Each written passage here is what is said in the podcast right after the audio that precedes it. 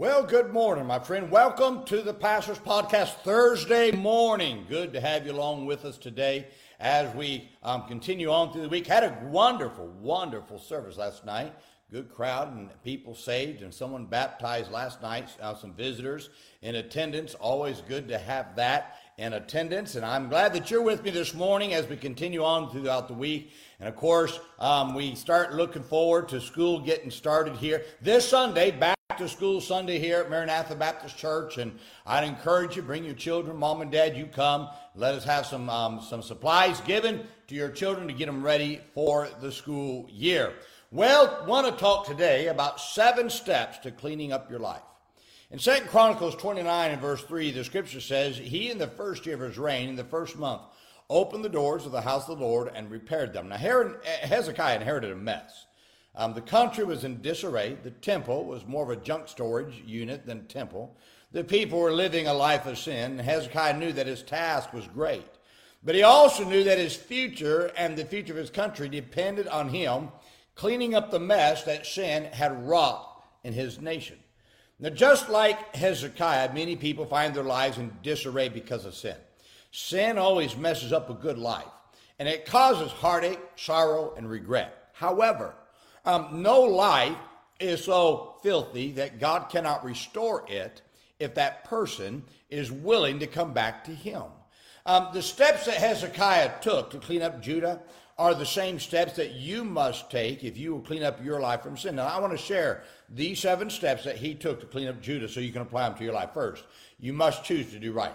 In verse 2, he did that which is right in the sight of the Lord. Nobody can make you do right, my friend. I wish we could. You have to choose to do right. When people come to me and say, Well, I don't know what to do, I said, Change your decisions. It's, a, it's as simple as that. Doing right, it's a choice, just like doing wrong is a choice.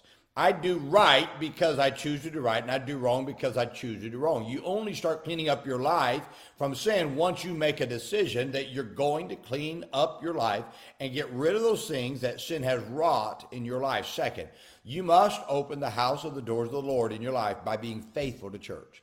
So nobody's ever gotten right with God by being hit and miss in their church attendance.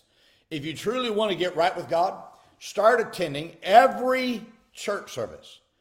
Faithfulness to church is a must to keeping a clean life from sin never fails. People who I see a hit and miss, they struggle with sin. Then those who are faithful seem to over, start overcoming sin. Why? They're faithful to church. Third, you must separate from that which pulled you away from God. So, verse 5, God says, Sanctify now yourselves. So, to sanctify means to set apart. You cannot continue to run with sin and those who do it and expect to clean your life up from sin. You have to separate from all people and activities that do sin. You cannot go there and expect to clean your life up. Fourth, you must carry away the filthy sins in your life. Verse 5 continues to say, Carry forth the filthiness out of the holy place. So that holy place is your life. Your life belongs to God. And you cannot continue in sin and clean and clean your life from sin. So many find themselves continually saying they're going to clean up their lives only to run back to the same filth that caused their life to be soiled by sin. You must get rid of all sin by throwing away anything in your life that leads you to sin. Fifth, you must realize you're to be holy to God. Verse 5 says that the filth was taken from the, notice, the holy place. You'll never clean your life from sin if you don't acknowledge that your life is to be holy for God's use. Listen to me. Your body is the temple of the Holy Ghost.